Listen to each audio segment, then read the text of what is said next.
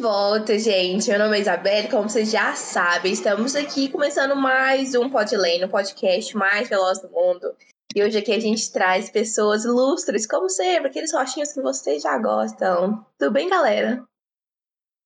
Tudo ótimo, mais um podcast aqui, é o episódio 5, né? O episódio 4 foi especial Dia das Mulheres, não participei, queria participar, mas foi lindo, foi, foi maravilhoso. Assistam, escutem aí nas plataformas que a gente tem, Spotify, YouTube, é, acompanha a gente. E meu nome é Hugo, né? Para quem já me conhece, quem está acostumado aí a, a ouvir e, e, ver o podcast.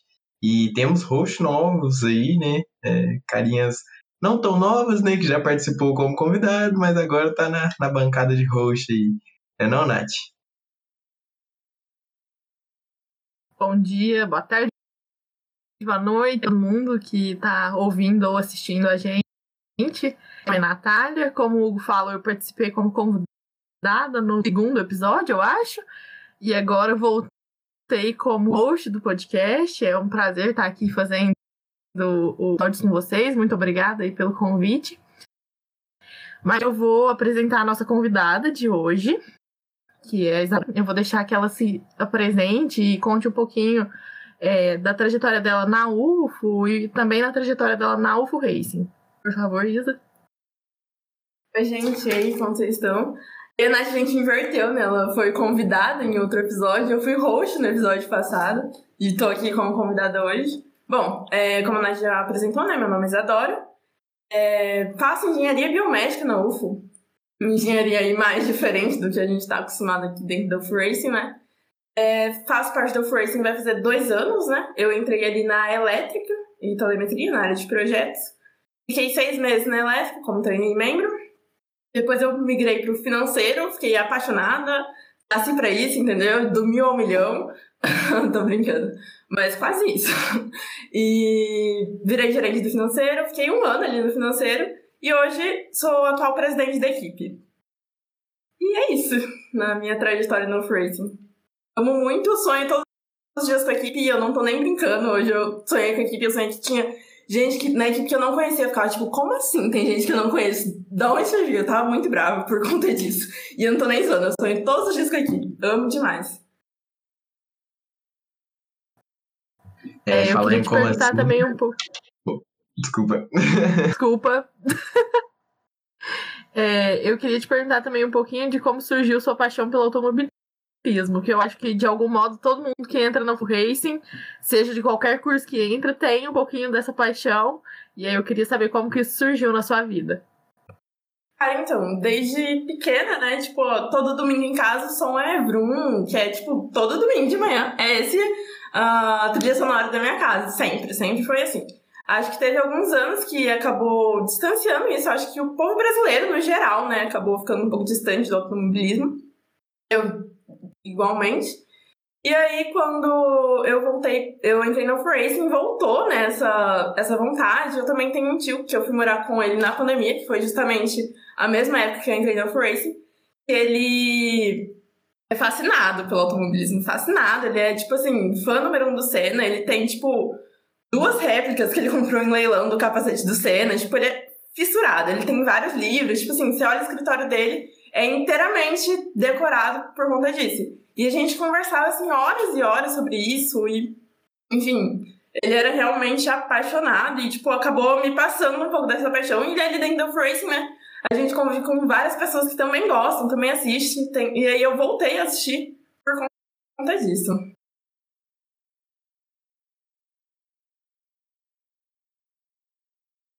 E já emendando, né, como a, a a Isa bem pontuou, é, nós brasileiros estamos meio um pouco distantes do automobilismo, até por causa de, da principal categoria, né?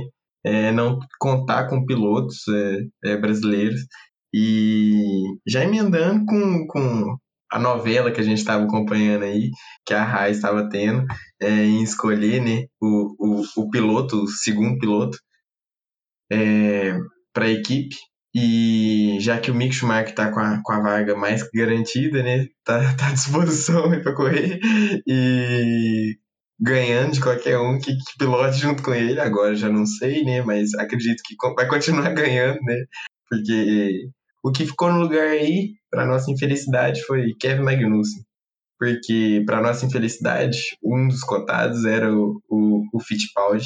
E a gente queria muito um brasileiro. Acho que todos nós que acompanham automobilismo queria muito um brasileiro na, na principal competição né, de automobilismo.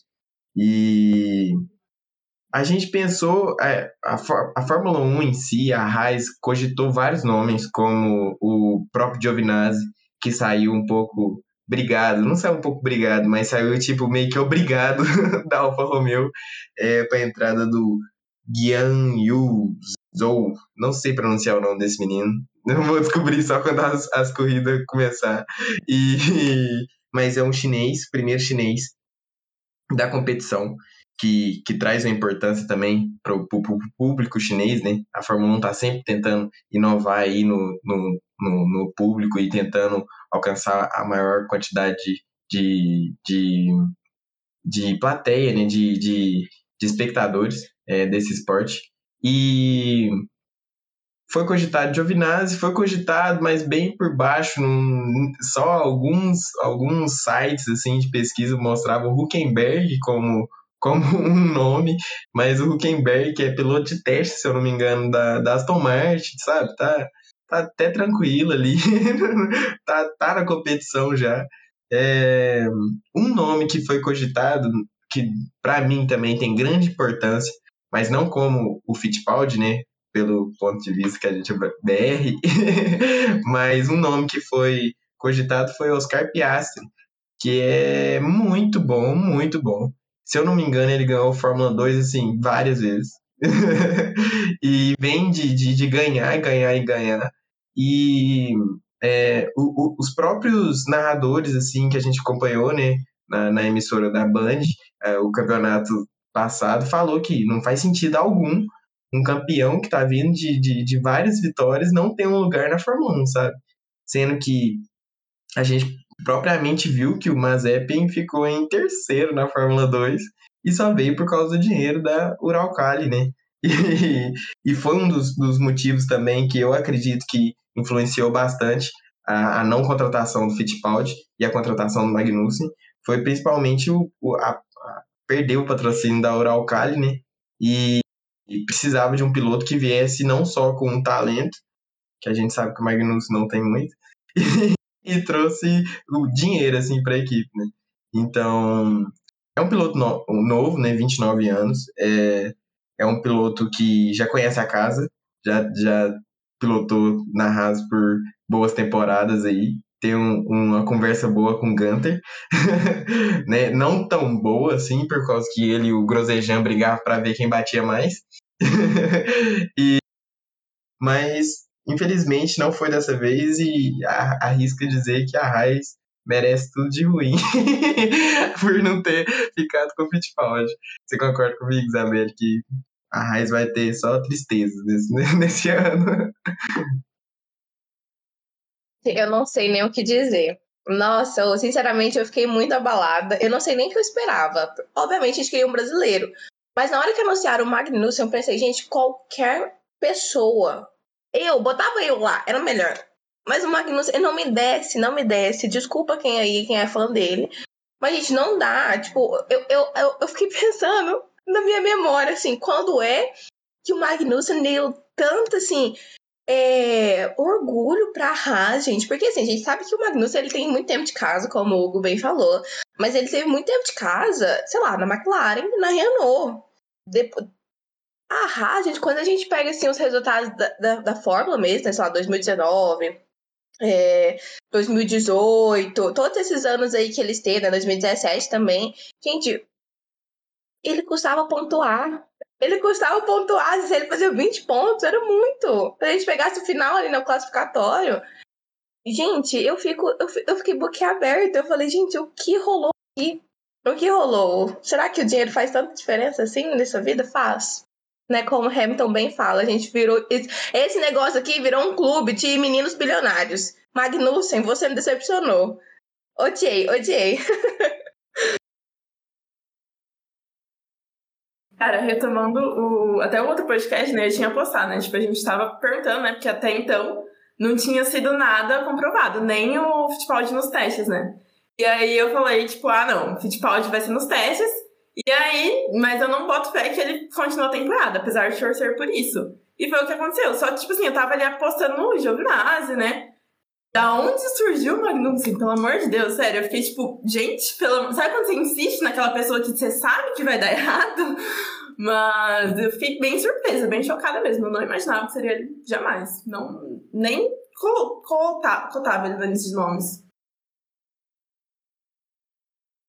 Não, eu acho que foi uma surpresa geral, né? Todo mundo torcia pelo Pietro, mas com o pezinho atrás por saber que ele não tinha o mesmo patrocínio e a mesma quantidade de, assim, no quesito financeiro que outros pilotos, mesmo que ele conhecesse o carro e tivesse talento. Mas é igual o Hugo falou, tinha o campeão da Fórmula 2 que ficou de fora da Fórmula 1, que, assim, eles pregam tanto que eles querem trazer juventude, querem trazer renovação para o esporte e não aproveitam os bons talentos que eles já têm, exatamente como a Isabel falou, para virar um clube de bilionários. Então, assim, Ai, trazer o Magnussen de volta é, tem tudo pra dar errado.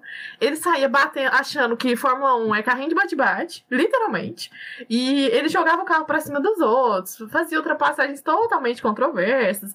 Bateu a Haas várias vezes que o Gunter, no. A gente vai até comentar depois sobre a série da Netflix. O Gunter xingava ele, reclamava dele, falava que ele tava gastando muito dinheiro da equipe. E agora traz o cara de volta. Não faz nenhum sentido. Mas é isso, né, gente? Fazer o quê? Bom, é, eu, na hora que eu tava vendo, eu, eu fiquei assim, gente, eles quiseram dar um clima meio alpine, né? Pra, tipo, o Alonso da vida. Mas eu falei, gente, o Alonso se explica. O Alonso faz sentido. O Alonso tem o público, tem nós, tem o carisma. Agora, oh, gente, por favor, vou fazer, eu vou fazer uma, um vacinado. Trazer o Giovinazzi era melhor. Qualquer um, como eu falei, qualquer Com um certeza. era melhor, Giovinazzi. Giovinazzi que tá, é ventilado pela, pela Ferrari, né? É piloto Ferrari, que ficou puto por não ter carro e falou que ia voltar e, e não voltou, sabe? É triste. Magnussen, eu lembro dele perder pro Grosjean, que era difícil, assim, sabe? O Grosjean chegava na frente dele, velho. Então a gente já pega de base assim, isso. Não que o Grosjean seja ruim, toda, toda solidariedade, solidariedade ao Grosjean. Depois do, do acidente dele, eu não falo mais mal dele. Mas basicamente é isso. E trazendo para os acontecimentos desse final de semana, de quinta para frente até sábado, a gente teve os treinos livres, né? É, os testes é, da pré-temporada. E foi muito bom de ver os carros. Teve até alguns peguinhas ali, se eu não me engano, o Stroll e o Alonso, o Sainz e o Pérez ou Verstappen, Verstappen. E o Verstappen. E sabe, e o desempenho, todos eles estão escondendo o jogo. Todos eles. Todos mesmo é, todos os grandes, né? O Haha esteve aí como uma das, das que andou mais, que teve o melhor tempo. Assim, não desmerecendo. Gente, se o Magnussen for o piloto mais rápido do grid, assim, durante a temporada, eu vou pagar muito a minha língua. Então, assim, né? eu já tô deixando registrado aqui, gravado, que se isso acontecer, vai ser um choque muito grande. A contratação que a gente não estava esperando, que deu muito certo. Imagina, nossa senhora o esporte do automobilismo é muito assim, né? É muito previsível. Tudo pode acontecer. Não tudo, tudo. Porque isso seria tipo tudo, tudo. Mas, basicamente, os testes foram. mostraram um pouco que a gente pode ver, que a gente espera ver é, no campeonato. Uma Mercedes, a gente vai comentar um pouco mais da Mercedes, que a Mercedes veio diferenciada num, num, ponto aí que agrada muito eu e a Nath. Mas é, a Mercedes veio diferenciada, veio com um carro um pouco arrojado, eu diria, é, que, que, o Hamilton e o Russell teve dificuldades para lidar. É, aquelas travagens de roda que, que, que sempre tem no, no, teste no Bahrein tiveram mais do que, do que o, o, o esperado. É, Verstappen e Pérez também rodaram mas é, que a gente aguarda né, também, é, que a gente já esperava.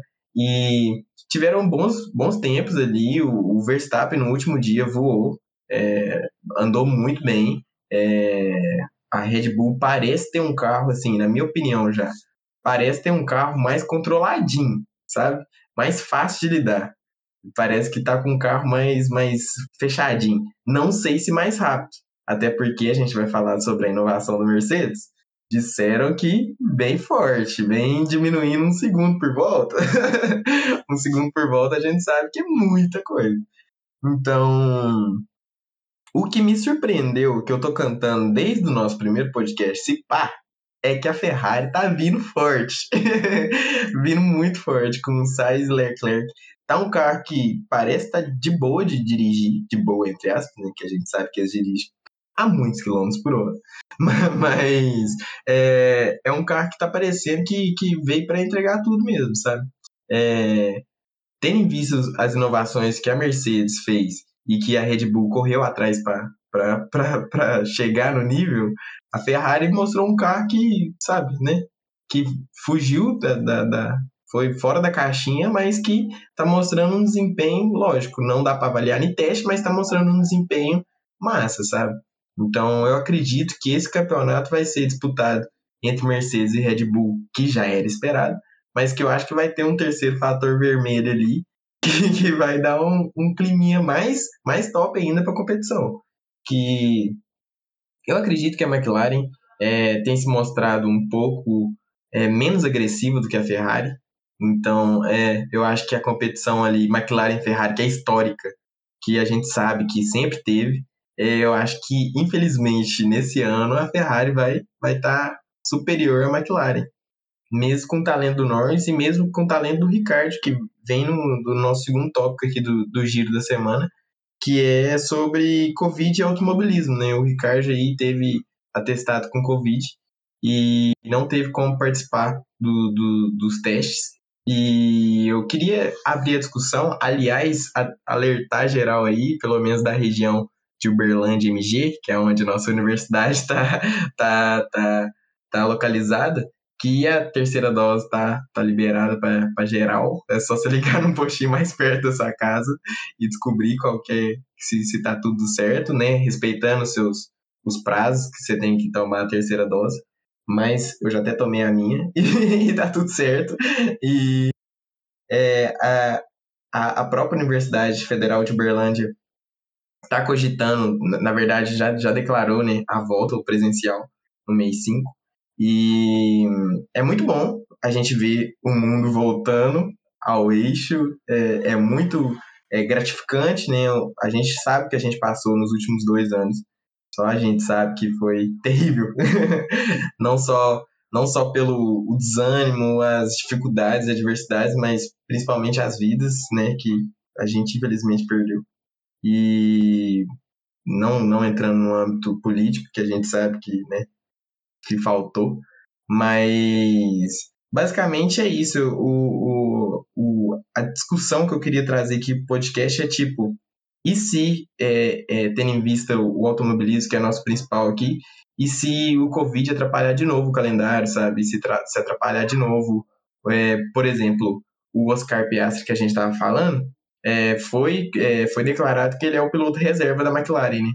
E por exemplo, o Hamilton no Drive to Survive, que a gente também vai comentar, diz que foi a pior coisa que ele já teve foi o Covid e ele estava preocupadíssimo com a arquibancada lotada em Silverstone, sabe? Então, não acabou, sabe? E o, o número de casos está diminuindo, o número de, de mortes, de óbitos está diminuindo também, mas infelizmente a doença ainda está aí. E é uma preocupação que a gente, que a gente tem, tem, tem tido. E, Isadora, como que você enxerga todo esse caos que a gente está vivendo? Caraca, sinto delicado, hein? É, mano, eu acho que, tipo assim, tá tudo progredindo ali pra uma melhora e tudo mais, até porque assim, eu acho que a gente vai ter que tomar a vacina todo ano. Porque, assim, a continua pegando, mesmo com terceira dose e tudo mais por mais que amenize os sintomas, ainda assim, né? Tipo, eu tenho muito medo, nunca peguei. Não sei, não fiz teste, mas assim, nunca, nunca peguei. Mas eu tenho muito, muito medo, porque tipo, minha família inteira pegou, sabe? E é uma situação bem complicada, né? Porque a gente sabe, tipo, ah, no início do ano, né, tava com um alto índice de contaminação, a nova variante. Então, E tem essa questão de mutação também, né? Tipo, ah, a cada tempo, tipo, elas vão mudando e aí a vacina se torna menos eficaz e aí é complicado. Mas eu acredito que não vai atrapalhar muito mais a partir de agora, né? Que a gente já tá, tipo, sabendo lidar um pouco melhor do que no começo de tudo isso, né? Então eu acho que, tipo, a gente tem tudo para se adaptar com mais facilidade. Eu acho que essa é a palavra. Tipo, não é que ah, vai voltar tudo ao normal e tudo mais, mas eu acho que tipo, a gente está se adaptando com mais rapidez e mais facilidade às novas variantes e aos obstáculos que surgem com isso, né? Eu acho que é bem o que a Isa falou de aprender a conviver com a doença, né? Tanto nós, todos nós, como também o calendário da Fórmula 1, todos eles de algum modo estão aprendendo a conviver com a doença trazer, no caso da Fórmula 1, é, corridas em alguns momentos com menos público, que muito provavelmente esse ano a gente vai ver com o público total, né? É, algumas corridas que não estavam no calendário devido ao Covid vão retornar esse ano, é, principalmente as corridas da Ásia, China, Singapura, Japão, Austrália, que a gente não tem corrida desde 2020 nesses países, vão retornar esse ano. Então, assim, eu acredito que o mundo como um todo está aprendendo a conviver com a doença e a Fórmula 1 está indo no mesmo sentido. Esse ponto que você tocou, Nath, é muito, muito bom a gente também falar sobre a Austrália, né? Porque é um, foi um lugar que se isolou totalmente, né? Que teve todo essa, esse cuidado com a população. Então, meio que causa aquele, pelo menos para mim, causa aquele friozinho na barriga, né? Será que se, por exemplo, ter o público em Austrália, será que eles vão se assustar um pouco se tiver um, po um pouquinho, né, mais acima dos casos e fechar tudo de novo? Porque todo aquele. A gente tá indo de escadinha por escadinha, né? Então, só qualquer tombinho ali é bem fatal, digamos assim. Então, é bem preocupante, mas é muito bom que a gente tá voltando ao normal mesmo. Então vamos falar de coisa boa, né, gente? Passar por esse tema polêmico e triste e depressivo, vamos para um tema mais é, divertido aí que a gente sempre fala. Aliás, peço perdão, que parece que todo podcast que eu tô, a gente fala sobre aerodinâmica. Mas fazer o quê? Nenhuma das melhores áreas, como não falar da aerodinâmica. Mas assim, é... eu lembro de ter falado no episódio do Brandon, episódio 1, quem não assistiu, assista que a Red Bull é a que investe mais em aerodinâmica. É os caras que a aerodinâmica é top, que sempre tá, tá muito massa. E até vendo Drive to Survive, nossa, eu tô muito viciado nessa série, mas vendo Drive to Survive, o Hamilton viu o carro da Red Bull dando sopa lá em Silverstone e falou exatamente pro pai dele, Toto Wolff, o que que tava diferente no carro. E achei muito bonitinho, tipo, falando assim, ó, aqui na lateral eles têm quatro aletas a mais que nós, eles fechou a traseira, sabe? Eu acho isso muito massa. Por causa que, para mim, o diferencial de um piloto mesmo é ele entender o, carro, ele, tipo, lidar com o carro como se fosse ele também, sabe? O que, que pode mudar, como que pode otimizar. Então, é o, o diferencial de, de campeões é exatamente isso, porque eu não, puxando na memória, eu não lembro de um campeão de Fórmula 1, ainda mais tão campeão quanto o Hamilton, que, tipo, tinha o um conhecimento. E se eu lembro, eu lembro do nome Schumacher. e se eu lembro um pouco menos, que não ganhou tanto, foi o Vettel também, sabe? Que é considerado um inspetor de carros e toda hora coloca o pé debaixo da asa dianteira para ver quanto de, angulação que tá. Toda oportunidade que tem, ele tá olhando. Tanto que no, no, no, teste de Bahrein agora ele tava olhando a Mercedes e rachando o bico de tipo como que teve. Então, sem muito mistério, sem mais, mais delongas, a Mercedes fez o quê? Eles fizeram, fingiram que, que ia tirar o side pod, ia tirar tudo, ou seja, jogar o regulamento, não indo contra o regulamento, mas tipo, jogar uma, uma tradição. Contra a é filosofia do regulamento, by Christian Horner. Exatamente. eles, eles trocaram uma, uma, uma, filosofia que vinha do Carlos Lotus, que a, a Nath, no episódio dela, salientou, que é aquele formato de gota que o carro tem, e com side pod, né? Ele fica cheinho na frente e vai reduzindo até no final.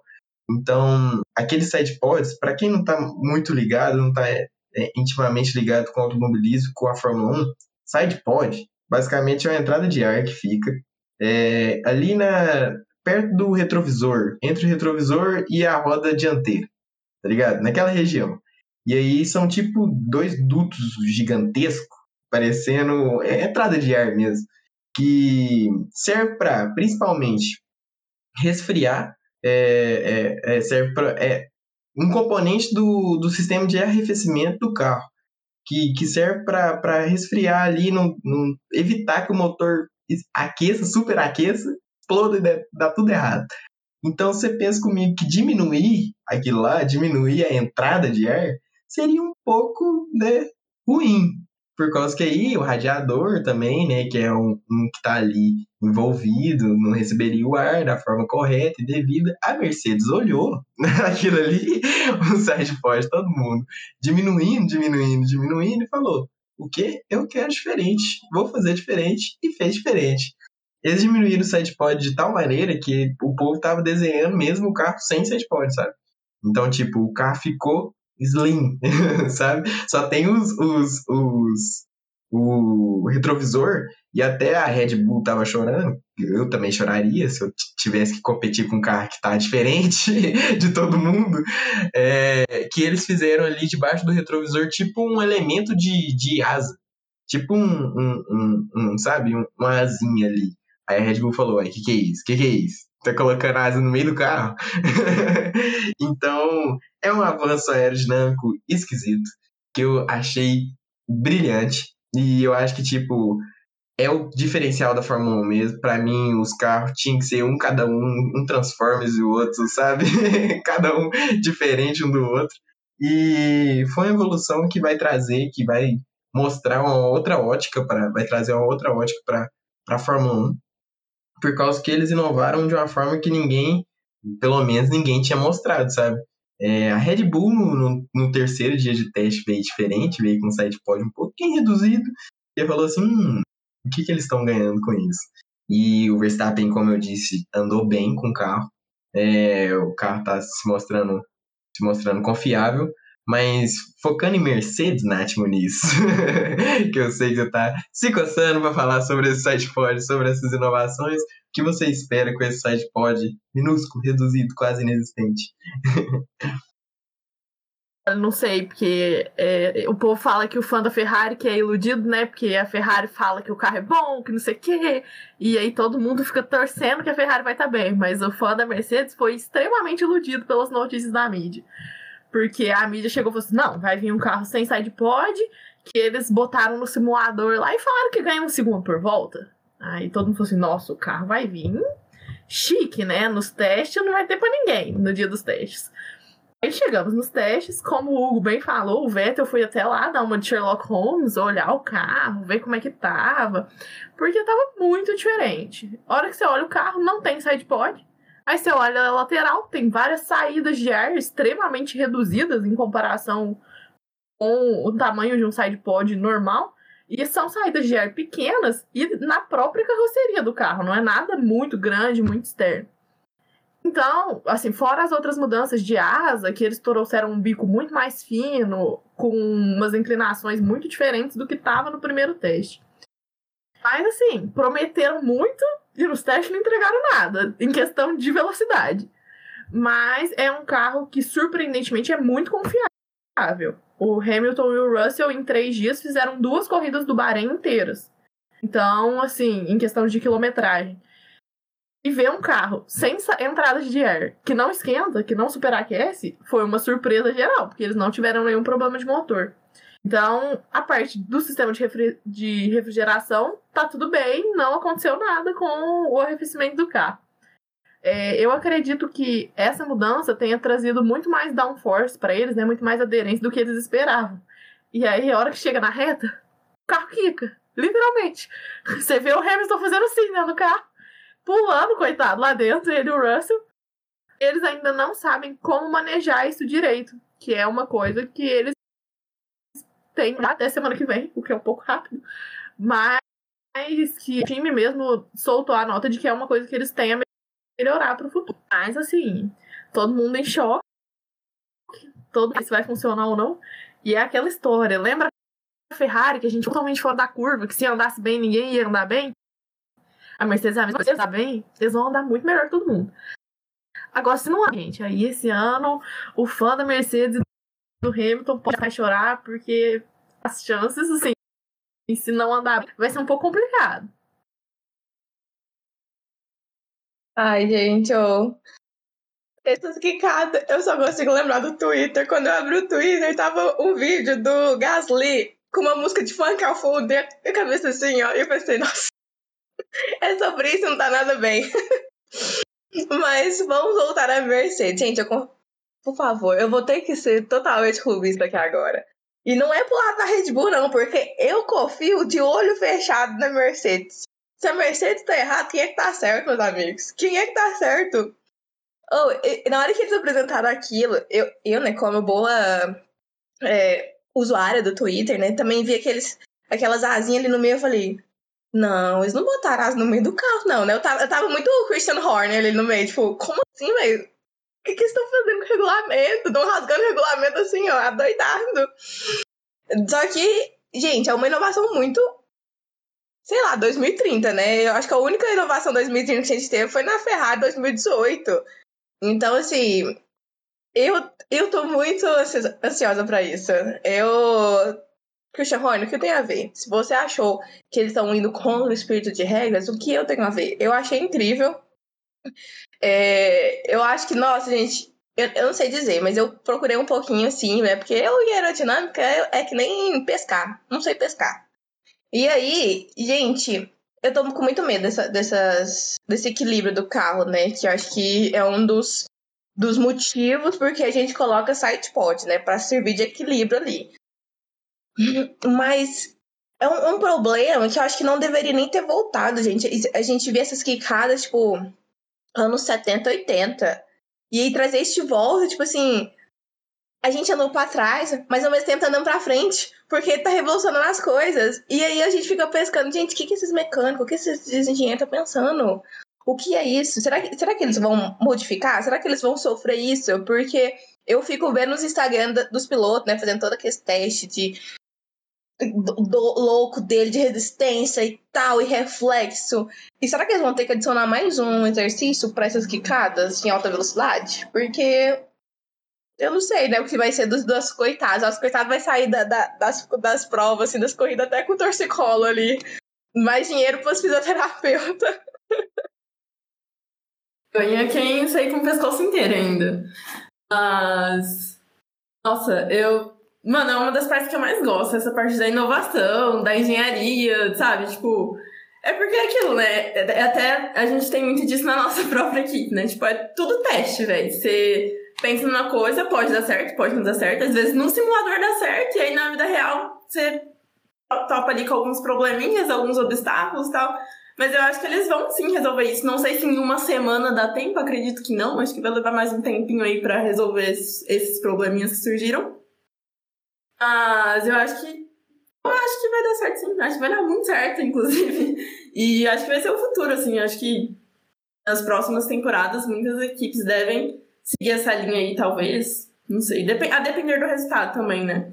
E aí eu queria saber mais do Hugo e da Nath, né? Se, tipo, esses resultados aí não tão positivos nos testes tem muito a ver com, com essa inovação do SitePod? Ou, tipo, é, são outras coisas, tipo, nada a ver. Vocês falam? Eu acredito que não seja devido ao site pod, tipo, sabe? Pelo que eu vi, é porque é o mesmo problema que eles tiveram no, no ano passado nos testes, sabe? O carro que tá muito agressivo, sabe? Tipo, o motorzão Mercedes, ele é um pouco ignorante. Aí o que acontece? Eu acho que se adaptando com o efeito solo que a Isabelle estava pontuando, que é o motivo dele estar quicando tanto assim também. É essa voltar com o regulamento da década de 80, com efeito solo e tudo mais, o carro tá mais alto, que, que todo mundo fica tipo, o quê? Mais alto, mas ele vai ficar com maior downforce, sabe? então, eu acredito que o sidepod, é, eu defendo até na equipe, aliás, trazer farpas. eu defendo há muito tempo a gente fazer um sidepod no nosso carro. Por quê? É um componente que é tradicional de, demais pelo fato de ajudar muito a, aerodinamicamente, entendeu? o carro, o formato de gota que a Nath estava falando, não é por acaso dele, tá, dele ter o formato de gota, sabe? Por causa que a gente pensa aerodinamicamente como se a gente fizesse o carro um, que ele tentasse romper mais, assim, sabe? O ar, assim, sabe? Como se fosse um projétil mesmo, sabe? Como se fosse uma bala mesmo. Que ele tentasse cortar o ar, assim, sem, sem influência nenhuma, sabe? Como se, se ele fosse livre. e aí o formato de Goto, com o sidepod ali acompanhando a geometria, faria com que ele, né, tivesse essa, essa, essa sofresse menos com, esse, com essa força que vem contra ele, que a gente costuma chamar de arrasto, né? Aí o que acontece? O, a Mercedes fez um pouquinho fora da curva, por quê? Eles estão com esse, com esse pressuposto de que, tipo, a gente tem que ir para frente, rapidão, o, mais, o mais rápido possível, mais tempo com, com as rodas no chão, que é um conceito, assim, básico para suspensão também, suspensão em direção. Só que o que acontece? É, eles vieram com, com, com a geometria, com, com, com um formato ali que não perde nada, sabe? Com que o ar vem, o sistema de, de, de arrefecimento que, que todo mundo tá falando, sabe? Nenhuma equipe teve tanto, não teve problemas assim para tipo, é, refriger, refrigerar, acho que essa é a palavra. O, o motor. Resfriar, refrigerar. Resfriar. É. Resfriar o motor, sabe? Ninguém teve, até agora, pelo que eu vi, é, exceto a Alpine, mas eu acho que foi no freio, que, que pegou um foguinho ali. Mas ninguém teve problema, assim, em superaquecimento motor, sabe? Todo mundo com. A, principalmente aquelas que a Isabelle falou no episódio 2, eu acho. Que é tipo umas guerras, assim, já atrás, umas, umas saídas de ar, que está colocando tudo ali perto do, do motor. Então, o sistema de arrefecimento do carro desse 2022 está muito top, sabe? Acho que o SidePod, o, o problema da Mercedes que está encontrando é um problema que eles encontrou no ano passado, assim. Não sei se a Nath concorda comigo. Mas é porque tá muito bruto.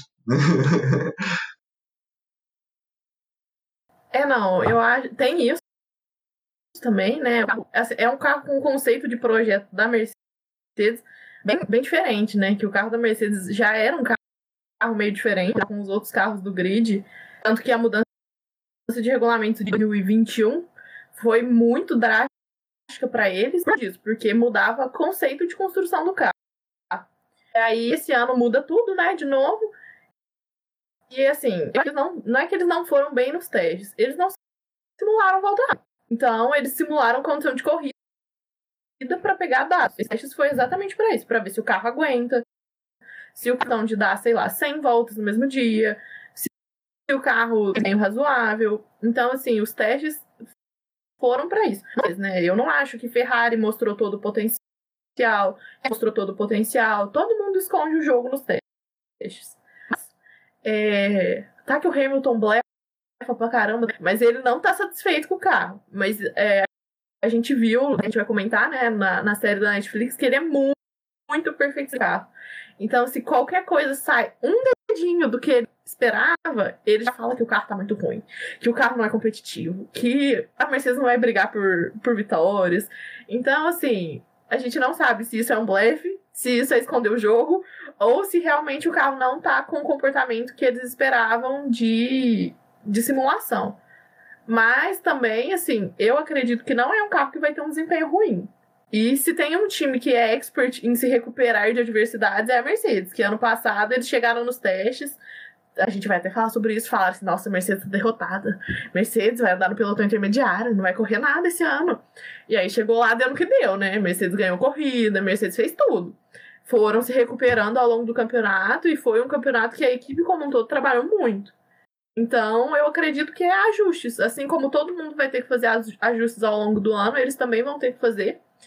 Mas assim, eu acho meio arriscado porque eles construíram o motor deles que vai ficar congelado até 2025 em função desse carro. Porque se você olhar o carro da Aston Martin, não sei se todo mundo viu essa foto no Twitter, como disse Isabel, parece ter um porta-malas dentro do carro. Porque o motor é muito pequeno, porque é feito exatamente para o carro da Mercedes, que é um carro que não tem sidepod e é um carro fino. Então o motor está muito mais fino e sobra espaço, assim, na carroceria do carro. E o Vettel agora tem um porta-mala para levar o que ele quiser dentro do carro. De porta-malas. Mas, ó, sabe o que me assusta? família e Nath, já que a Nath trouxe essa coisa da Mercedes toda e do Hamilton ser muito perfeccionista. É porque a gente tem o Jorginho. E eu tenho um pé atrás com o Jorginho, porque o Jorginho tá chegando todo assim, acuado, ele tá acostumando com as coisas, não tem tanta experiência igual o nosso querido Hamilton, né? Campeão. Então, assim, talvez o que me assusta é eles fazerem com o Jorginho o que fizeram com o Gasly. Se fizer, eu bato lá na porta da, da FIA e eu ah, faço um escândalo. Eu, fa eu faço um escândalo. Não tire o Jorginho da Mercedes. Gente, não aceito fazer com o Jorginho justiçado o que fizeram com o Gasly. Não, não aceito.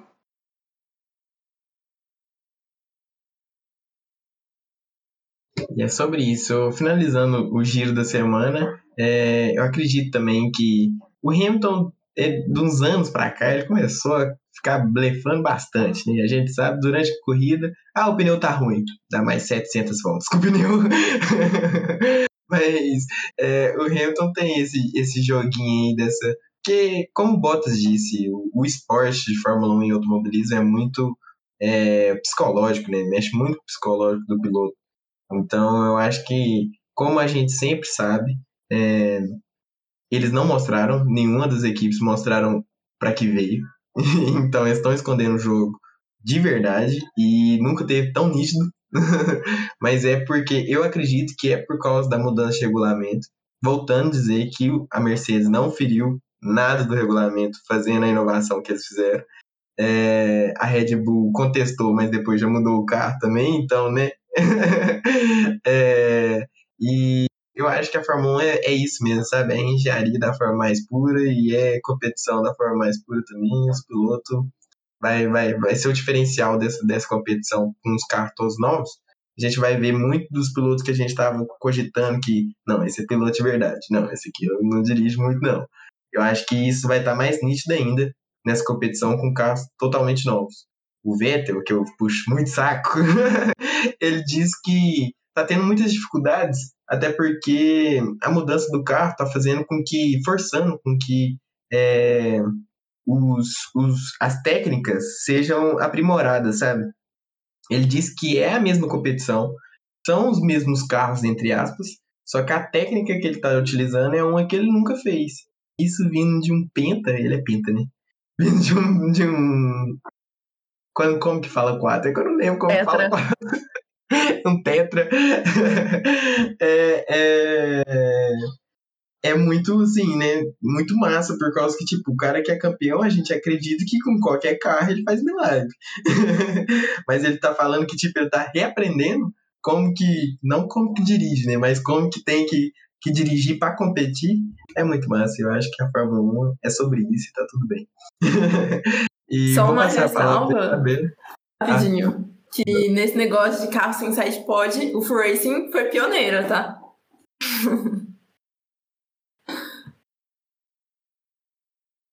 o Racing nunca errou, gente. Nossa senhora, o nosso querido gambiarrinha lá nunca errou. Se a gente errou, foi ele dando acertar. Mas, já emendando aí com vários assuntos, gente, Vamos aguardar, né? Porque é óbvio, como o Hugo falou, eles estão escolhendo o jogo, Charlene Leclerc não tá totalmente satisfeito, falou sobre isso. E eu acho que a gente vai ver muito mais por causa que não é só um side pod também, né? Tem, a gente tem tá contando com pneus totalmente diferentes. Então a gente já teve o Alonso reclamando de toda a visibilidade, Mercedes sofrendo com superacrescimento. Então acho que vai ser assim, ó, um misto de emoções, de problemas, que eu quero que a Haas sofra também. Mas tudo bem. Já emendando aqui, teve o quê? lançamento de Drive to Survive, amigos. Então, se piloto lá na, mostrou pra gente que Mercedes errou na construção, o que será para a quinta temporada que a gente vai esperar ano que vem, né? Mas a quarta temporada foi disponibilizada na sexta-feira na Netflix, essa obra-prima que sempre tem 10 episódios, infelizmente, porque pra mim poderia ter 40 pro Simpsons, outras séries aí que tem muitas. Mas, gente, o trailer foi magnífico eu, eu já tava chorando antes de ver.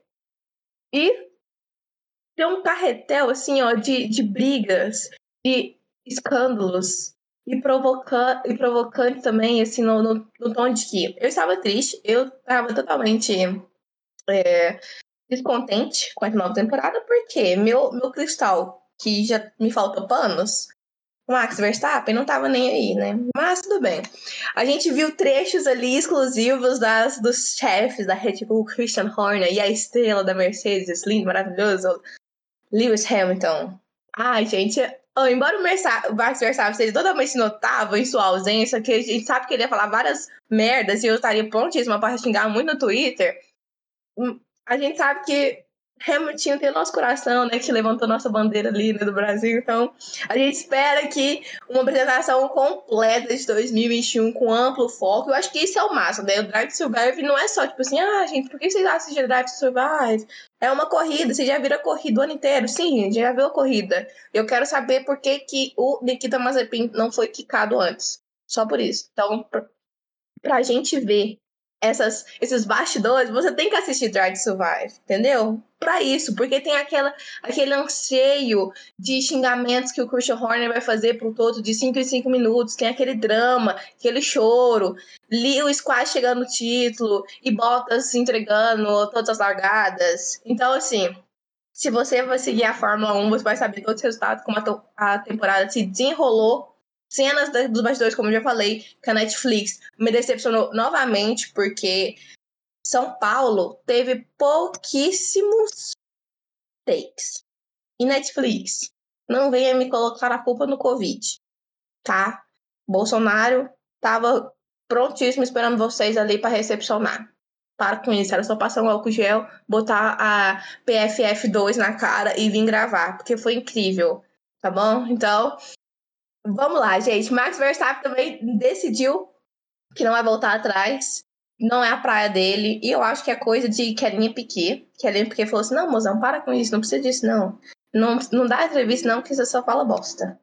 Então, amigos, antes da gente falar um pouquinho dos episódios, o que vocês acharam de Start to Survive?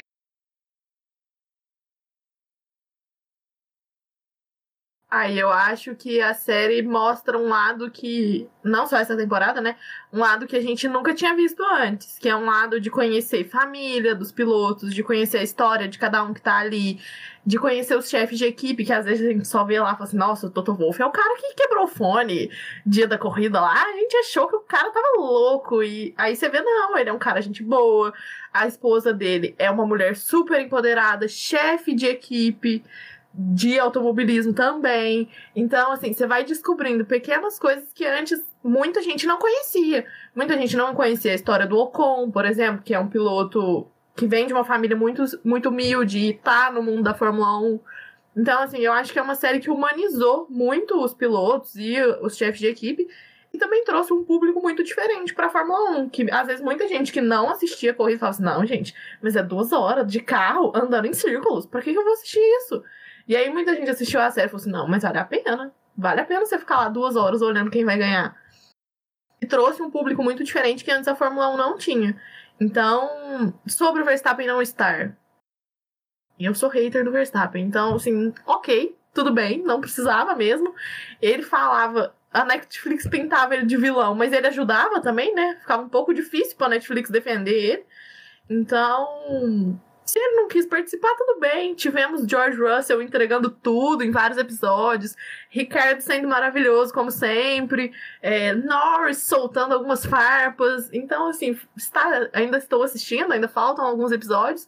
Mas está sendo uma temporada bem bacana. Incrível, né? Tipo, a gente acompanhou a temporada inteira, mas mesmo assim dá aquela ansiedade para assistir a série. Eu acho que a temporada tem tudo para ser. Eu não terminei ainda, né? Tipo, tô ali no terceiro episódio. Mas tem tudo para ser muito boa, porque a, tempo, a temporada de corrida realmente foi muito boa, né? Foi espetacular. Então, é uma coisa que, tipo, sempre reclamam, né? A questão de, ah, eles focam nas, nas tretas erradas, nas rivalidades erradas. Não sei se até agora eu não achei isso por enquanto, né? Mas tô achando muito bom. Falta o Verstappen, eu acho que faltou sim. Ele ia lançava, ia ser cancelado, com certeza. Ia. Mas eu acho que ia ser muito, muito mais legal com ele. Mas tudo bem, a gente tem ali o Horner sendo pintado agora como vilão no lugar dele. E. Sim, tô gostando bastante. E é essa questão, né? Tipo, de ver que não é só é, na pista que tem o, os bastidores por fora disso, que influencia muito. Inclusive, até bem mais do que Tipo, Fórmula 1 não é só a corrida. tem toda a questão da política, de tudo que é que está envolvido nisso também, nos resultados, enfim. Eu gostaria de ser cancelado um pouquinho, só para gerar um, um, um, um trend aqui na nossa, no nosso podcast, assim, pra gente ficar em alta. Por quê? Vou defender a Red Bull sendo um pouco clubista. Que tá tudo errado. Tá tudo errado na Red Bull. A gente tem o vilão Max Verstappen, que aliás parece muito na, na fisicamente com o Bolsonaro. Não físico de atleta, mas sim, o rosto parece bastante.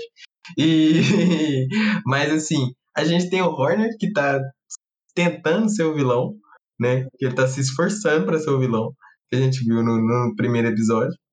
Mas eu entendo o lado da Red Bull, por quê? Não que eu já tenha ganhado vários títulos de Fórmula 1, mas assim, eles vieram ganhando quatro títulos com um piloto que tava quebrando recordes, que é o Sebastian Vettel, maravilhoso. mas ele veio, tipo, eles acomodaram, sabe? Ganharam quatro títulos. E todos foram, se, se a gente for pesquisar bonitinho, eu lembro de acompanhar na época, mas eu, eu era criança, assim, sabe? Não, não, não via da forma que eu vejo hoje. Mas todos foram disputadíssimos, assim, com o Alonso da Ferrari, o Alonso errando, o Vettel errando. Então, tipo, foram disputadíssimos os, os títulos deles. Só que, na época que eles estavam ganhando, a Mercedes estava crescendo, sabe? Tipo, já veio com o nome de peso, que veio, veio o Schumacher, que, tipo, né? Só o nome do Schumacher já, né? O, o filho dele tá. Prova que o nome é muito importante no automobilismo em si. Então, o que que, tá, que, que aconteceu? O, o, a Red Bull, eu acho que se acomodou e o Horner se acomodou, se iludiu. A Isabelle disse no, no, no off é, ele tá tipo como a Jade Picon e o Arthur. Por causa que tá fazendo a treta só na cabeça dele, que tipo, não precisa, cara, não precisa. O, a Red Bull tinha seu lugar, a Mercedes veio construindo, tal qual o Flamengo. não sou flamenguista, aliás, mas eu acho que a torcida do Flamengo e da Mercedes ali se parecem um pouco ali, sabe? Por causa que foi uma equipe que veio baixinho, veio tipo, vamos, não, calma, a gente é bom, a gente é bom, vai dar certo. E aí, quando conseguiu mesmo estabilizar, tipo, dominou e poucas. E agora que tem, né, depois de vários títulos, né, perdendo, então eu entendo o discurso do perdedor do Warner, por causa que, tipo, né, deve doer bastante perder, perder, perder, perder. Até a mulher dele falou no, episódio, tipo assim, é, e perdeu por muito tempo, né? Então deve doer e eu, eu vejo passa um pano para ele de leve, dele ter essa postura agressiva que precisa também. Na competição não, não tem ninguém brincando, né? não tem ninguém passando a mão na cabeça de ninguém. E os próprios pilotos mesmo têm que viver com esse psicológico aí traumático e, e de se eu for mal na, em tal corrida, o cara pode pegar minha vaga, sabe? Umas loucuras desse jeito. Então, eu entendo o, o lado da Red Bull força entender também. Mas eu entendo. Mas eu acho que muito do que o, o Horner cita são coisas que ele próprio, ou a Red Bull como um time, né? Porque ele é o representante do time, mas o time como um todo não teve competência para bater de frente. Vamos ser sinceros, você não precisa torcer para uma equipe ser ruim. Torne a sua equipe tão boa quanto. E eles ganhavam tanto dinheiro e tinham tanto investimento por fora quanto a Mercedes. E chegaram esse ano e perderam construtores. De novo. Então, assim, todo o discurso dele de que a Mercedes, no primeiro episódio, gente, tô falando aqui pra quem não assistiu, spoilers. Mas ele fala que a Mercedes merece perder, que a Mercedes está muito ruim, que o Toto Wolff agora vai ficar noites sem dormir igual ele, que o Toto Wolff dormiu muito bem por oito anos e agora ele não vai dormir mais. Agora ele continua dormindo, porque ele venceu construtores. O que dá dinheiro para a Fórmula 1 é o construtores, vamos ser sinceros. Então, para eles o que importa, tudo bem que teve o título de piloto extremamente controverso, não está, entraremos nesse mérito novamente, mas o construtores é que dá dinheiro. E quem ganhou foi a Mercedes de novo. Então, eu acho que é muito o que o Hugo falou, eles têm que se preocupar em desenvolver o trabalho deles. em fazer o deles bem feito. E não em preocupar se o Toto Wolff vai dormir ou não de noite porque a Mercedes tá mal, sabe? Aquela coisa, né? Eu acho que. É, aquela... é o que eu sempre falo, gente. Eu gosto muito. Não criticando as decisões do Horner, fora disso. Porque eu faria decisões piores. Mas eu amo a Red Bull, mas o que estraga é esse negócio, tipo assim, ficar muito preocupado com o outro. Tipo assim, de querer. Lógico, tem que comparar, é óbvio que você vai chegar lá e vai falar, nossa, olha aquela asa aí, olha aquele pneu ali, olha aquele side pod. Mas foca no seu. E o problema é esse ego tão inflado, eu acho que da Red Bull inteira. Tipo, igual eu via entrevistas que ah, o Horner dava, ai, somos tão bom quanto a Mercedes. Não, velho, você não é. E você tá cego por causa disso. Você não quer melhorar porque no seu mundinho é bom. Se você tirasse o cabresto dois minutinhos, eu acho que eles cresceriam muito. Mas não, quer ficar lá brigando com o Dr. Wolf lá, futucando a, a onça com vara curta. Que ódio.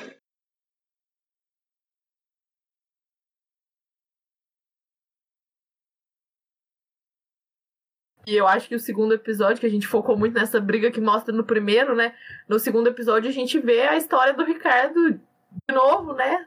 Agora, em adaptação em uma outra equipe, que o começo do ano foi muito difícil para ele, que todo mundo esperava que ele na McLaren ia ser o Ricardo da Red Bull, que ganhava corrida, que batia de frente com o Verstappen, e andava super bem, e que é um excelente piloto.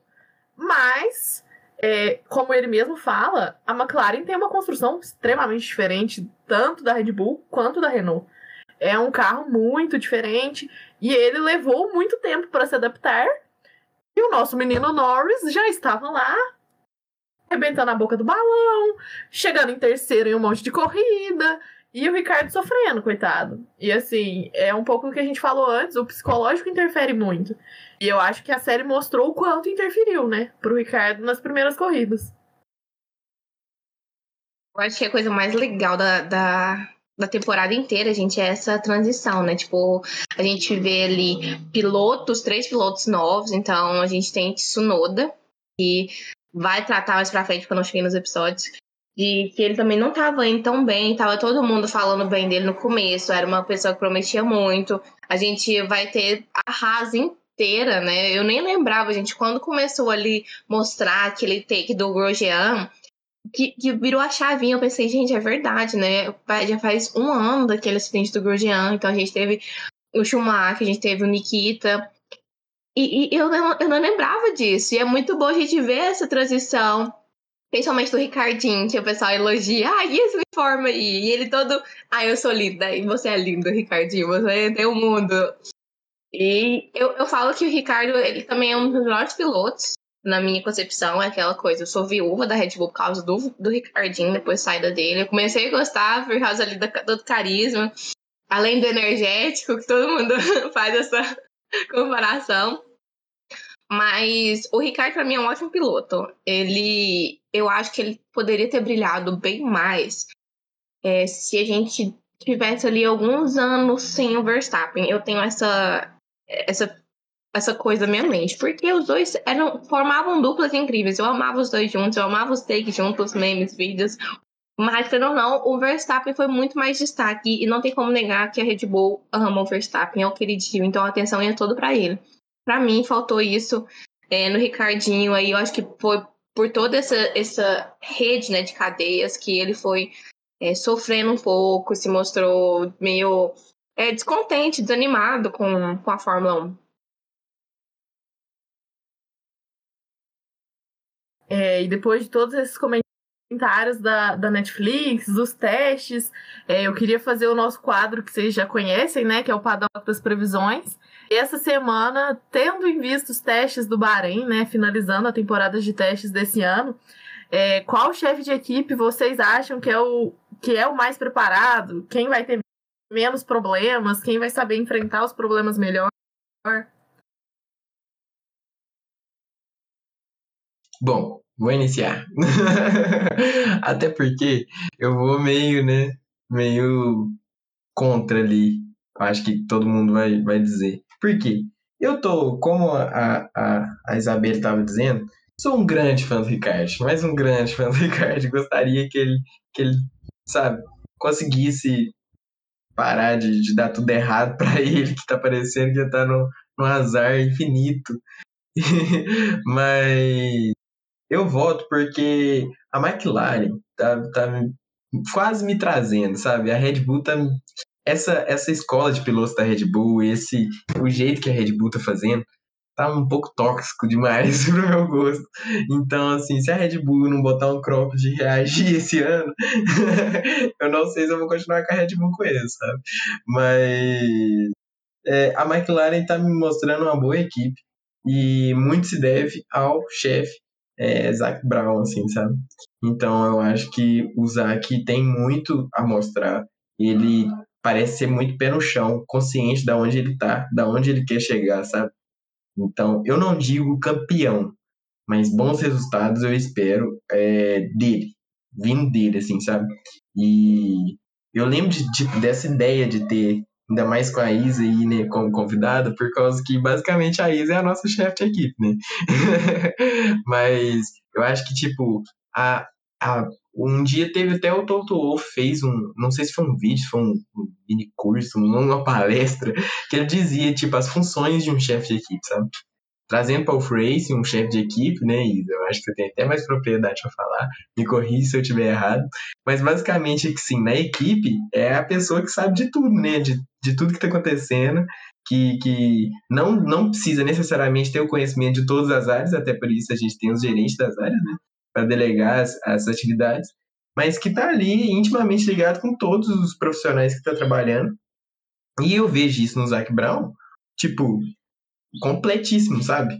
É, é um cara que, que vem despontando há muito tempo, que teve que trabalhar com, com a galera aí um pouco polêmica, que Alonso, que acabou com o carro na, na última na temporada que ele tava, que tipo, falava que era carro de, de F Fórmula 2, sabe? uns comentários desse tipo que, que abala, né? É, todo o desempenho do, do chefe. Eu acho que ele sabe lidar com isso. E descobri que ele foi preso no Drive to Survive. Uma curiosidade. Mas eu acho que ele sabe lidar ali com pressões e, e tem muito para mostrar ainda. Então, o meu voto é, é no Zac. Ai, vai ficar parecendo que eu peguei carona. Horroroso, Hugo. Te, cancel... te cancelarei aqui. Ai. A gente sabe que a gente tem aquela coisa. Não vamos escolher Red Bull para não ser muito clubista. A, a minha segunda equipe do coraçãozinho é a McLaren, gente. Não tem como. O Hugo exaltou aí o Zac. O Zac tem o público. A gente vê isso em Drive to Survive. É incrível. Né? Dá vontade de botar um potinho e falar assim, vai ficar tudo bem. Mas a minha inspiração mesmo, gente, é o Andreas. Nosso, nosso engenheirozinho aí, né? Porque ele e o Zac, eles fazem um, um trabalho incrível como dupla. O Zac já exaltou o, o Andreas inúmeras vezes, que para desempenhar a função de chefiar a, McLaren na Fórmula 1, ele é incrível. E ele é todo timidozinho, ele é longe do holofote. Então você fica tipo assim, gente, o Zac, ele toma toda aquela... É, a equipe nas costas, mas o Andrew, então, também, sabe? Fica tão bonito. Ai, gente, é bonitinho ver demais. E fora que eu acho que a McLaren, ele, elas têm um. Eu vejo muito isso, né? Pode ser fonte da minha cabeça, pode ser fonte da minha cabeça, mas tudo bem. É, parece que eles têm um, um, cuidado, assim, com o Landinho, com o Ricardo. Parece que eles têm um, um apego ali de, tipo, o próprio Will Hamilton como filho. Eu não vejo isso no Horner e no Verstappen, apesar da Red Bull, né, transformar ele num, num pedestal. Mas parece que eles, eles têm isso de mais familiaridade ali, sabe? Então eu acho isso muito bonitinho. A, McLaren, né, postando pro Ricardo que ele volte, que ele fique bem.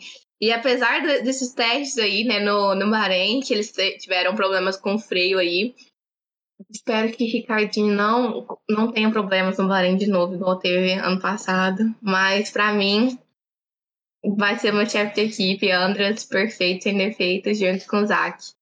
Que é super fofo, tem o carisma inabalável em Drive to Survive.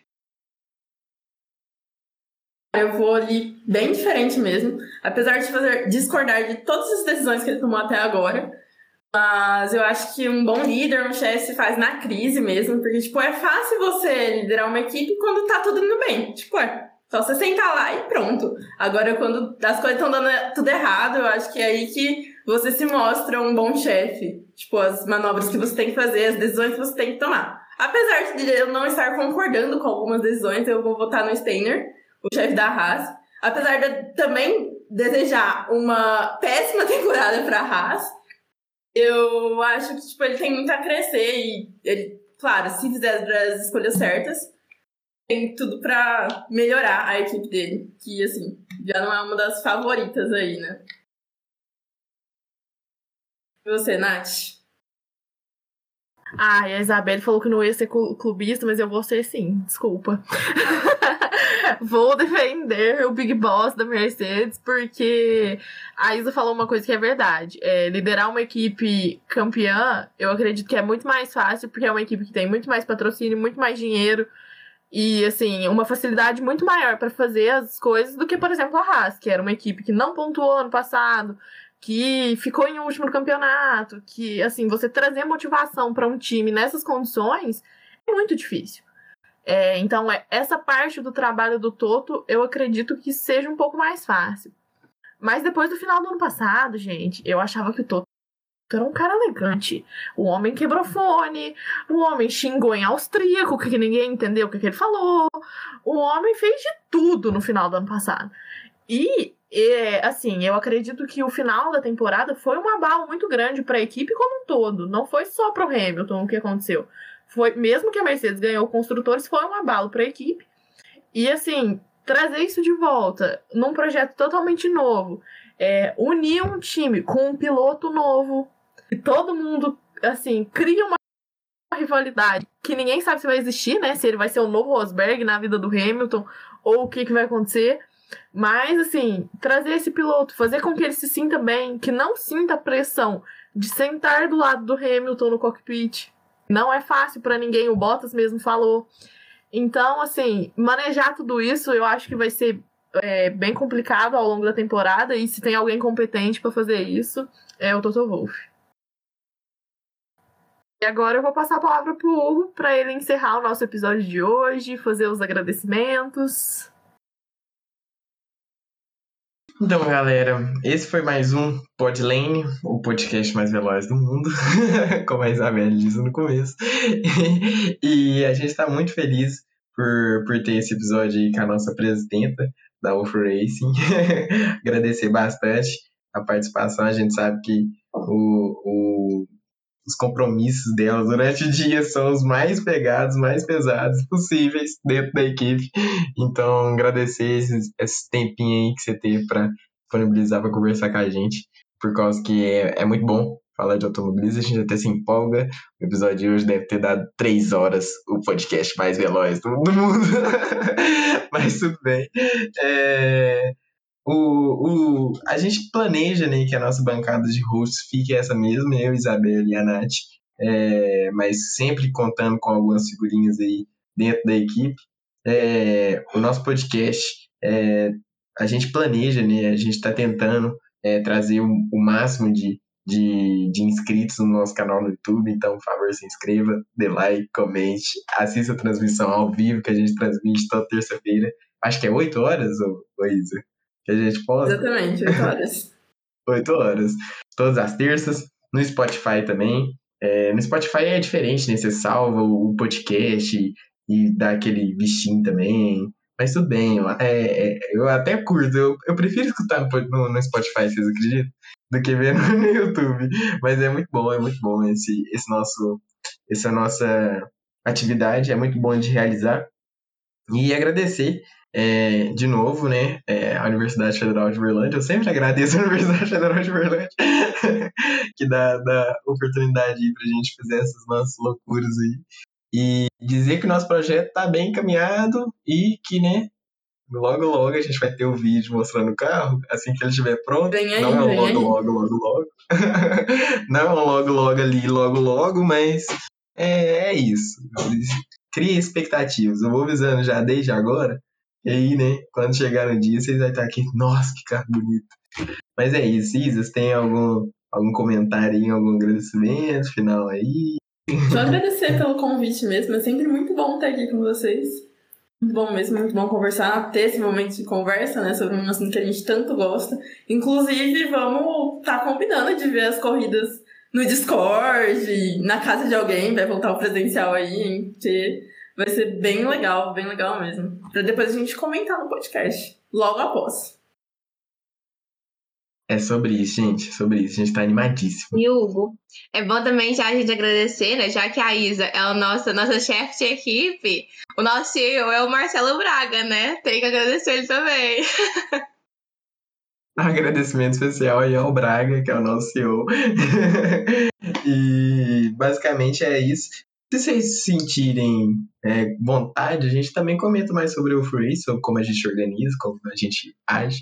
É até uma ideia, né? Boa pra gente fazer um podcast falando sobre o Race em si. Sem entregar muitas coisas, porque a gente tá em competição, a gente é uma equipe competitiva também. Mas é basicamente isso. Muito obrigado, gente, a quem tá ouvindo, quem tá assistindo. Boa tarde, bom dia, boa noite. Não sei que hora que você tá vendo. Mas basicamente é isso. Muito obrigado. Nath, tem mais um, um tchauzinho?